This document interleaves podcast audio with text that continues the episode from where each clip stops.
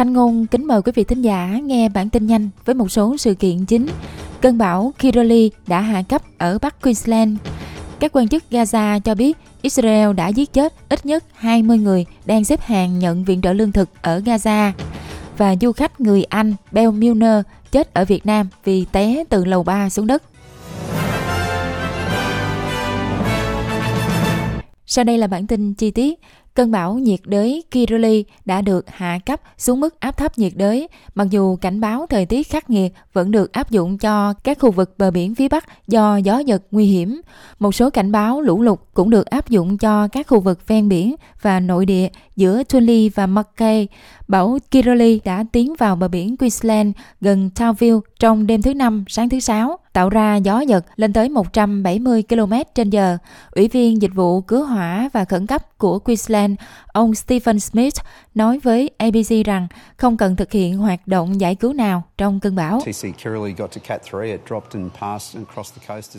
Bão Kirili đã đạt đến cấp độ 3, rồi hạ cấp và vượt qua bờ biển ở cấp độ 2, và hiện nay nó đã chuyển thành áp thấp nhiệt đới và di chuyển vào miền Tây Queensland. Vì vậy, những báo cáo thực sự trở nên tích cực chỉ sau một đêm. Rất may là đội cứu hộ đã không phải thực hiện bất kỳ cuộc giải cứu nào trong đêm, và số lượng yêu cầu hỗ trợ ở mức thấp chỉ hơn 170 yêu cầu. Vì vậy, đó là tất cả sự lên kế hoạch và chuẩn bị của cộng đồng chúng tôi. Chúng tôi thực sự biết ơn vì điều đó. Trong khi đó, các đợt nắng nóng trên khắp nửa phía đông của Úc sẽ tiếp tục diễn ra trước khi sự thay đổi phía nam mang lại không khí mát mẻ hơn vào cuối tuần. Phần lớn miền đông và miền trung của Úc phải hứng chịu một ngày nắng nóng khác sau khi nhiệt độ lan rộng trên 40 độ C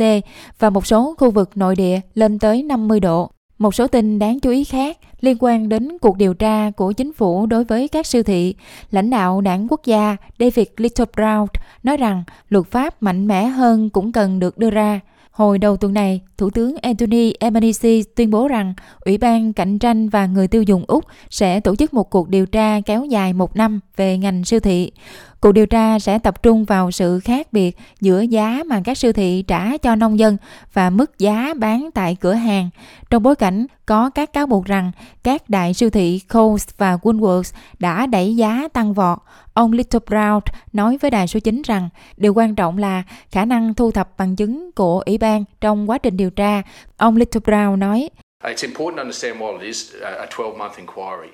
Điều quan trọng là phải hiểu rằng đây là cuộc điều tra kéo dài 12 tháng. Nếu như Ủy ban Cạnh tranh và Người tiêu dùng Úc ACCC tìm thấy điều gì đó mà họ có thể hành động, và đó là lý do tại sao hồi năm ngoái chúng tôi đã nói rằng đây là điều nên xảy ra, nhưng chúng tôi cũng cần có quyền thoái vốn có lệnh tuân thủ khi chúng ta có các siêu thị kiểm soát đến 74% thị trường, họ là thị trường và cách hành xử của họ giữa trang trại và quầy thanh toán đôi khi rất đáng chê trách và chúng tôi chỉ muốn giá cả minh bạch công bằng.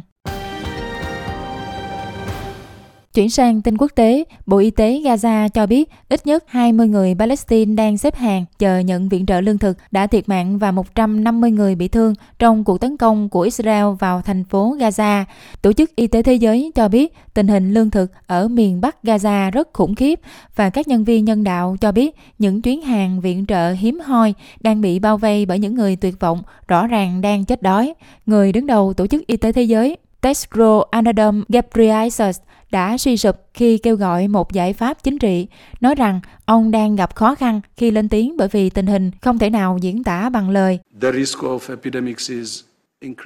Nguy cơ dịch bệnh ngày càng tăng và con người cũng sẽ chết vì điều đó và mọi người đang phải đối mặt với cái chết hoặc là nguy cơ tử vong vì nạn đói. Nếu như gộp tất cả những điều đó lại, tôi nghĩ là không dễ hiểu được tình hình thật khủng khiếp. Đại diện của Israel Walid Gaban, trả lời rằng cộng đồng quốc tế đã quyết định không quan tâm đến các con tin Israel vẫn bị giam giữ ở Gaza và điều đó thể hiện sự thất bại nghiêm trọng về mặt đạo đức. Hơn 130 con tin được cho là vẫn còn đang ở Gaza. Tin thể thao, cựu chủ tịch bóng đá Tây Ban Nha Luis Rubiales có thể phải đối mặt với án tù 4 năm bởi vì nụ hôn với tiền đạo Jenny Hermoso tại trận chung kết World Cup của đội Tây Ban Nha vào năm ngoái. Một thẩm phán điều tra đã phán quyết rằng nụ hôn không có sự đồng thuận và ông Rubiales phải hầu tòa vì tội tấn công tình dục cũng như bị cáo buộc đã ép buộc Hermoso công khai ủng hộ ông trong bối cảnh phản ứng dữ dội dựa trên luật đồng ý tình dục của Tây Ban Nha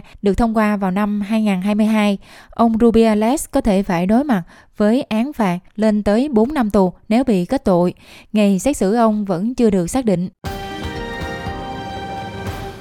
Liên quan đến Việt Nam, theo BBC tiếng Việt, nhà chức trách Anh Quốc vừa xác nhận ông Ben Milner, du khách người Anh, đã tử vong ở Sài Gòn vào tháng 11 năm 2022 vì lý do tai nạn, không có bên thứ ba liên quan. Kết luận điều tra sau khi khám nghiệm tử thi, ông Milner đưa về từ Việt Nam cho biết nạn nhân đã chết với khả năng cao là các vết thương nặng, bao gồm vỡ sọ não sau khi ngã từ độ cao của lầu 3 của nhà nghỉ xuống mặt đất. Các tờ báo của Anh cho biết trong cơ thể người chết có 278mg rượu cồn trong 100ml máu, cao gần gấp 3 lần tổng lượng cồn trong máu bị xử phạt ở Anh Quốc đối với người lái xe. Một chi tiết của cuộc điều tra nêu ra là ví tiền và điện thoại của ông đã bị mất sau khi ông té xuống đường, nhưng ông Milner được cho là tự té chứ không có bên thứ ba liên quan vào vụ việc. Chị gái của ông là Amanda Milner nói rằng gia đình đồng ý với kết luận điều tra nhưng cũng cho biết